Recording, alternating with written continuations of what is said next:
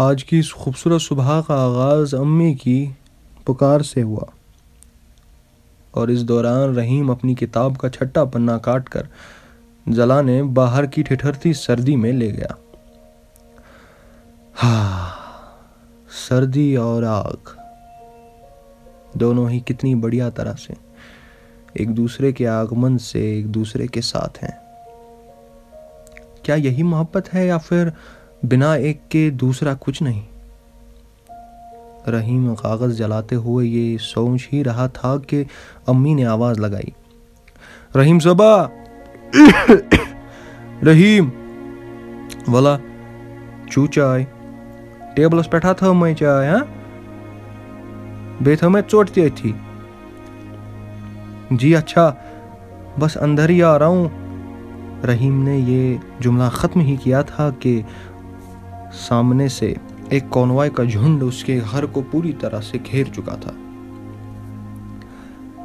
آ گئے، یہ رحیم نے مسکراتے ہوئے کہا۔ او رحیم، اپنے ابا کو باہر بلاؤ، یہ آرمی چیف نے کہا۔ کیوں، آج کیا انہیں لینے آئے ہو؟ ہاں سورج صاحب۔ ارے اور کتنے فساد کرو گے جانی، اور کتنے کرو گے ویاپار، ساقی مجرا بنا دی تم نے زندگی، اور کتنے دکھاؤ گے اپنے سنسکار؟ رحیم نے پوچھا۔ زبان زیادہ چلتی ہے تیری، تجھے تو اے پھڑ پھڑانے دو، مچھلی پانی سے ایک بار باہر آ جائے تو ایسے ہی پھڑ پھڑاتی ہے، چیف بولا۔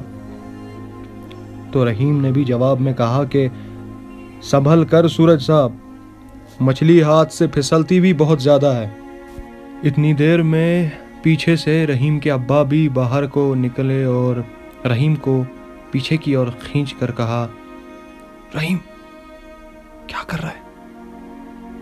ارے ابا لیکن سب کر۔ جی صاحب، کیسے آنا ہوا؟ کچھ نہیں، بس تم کو اپنے ساتھ لینے آئے ہیں، چلو، چیف بولا۔ مجھے؟ پر کیوں؟ یہ رحیم کے ابا بولے۔ اے ہاتھ مت لگانا ابو کو، رحیم بولا۔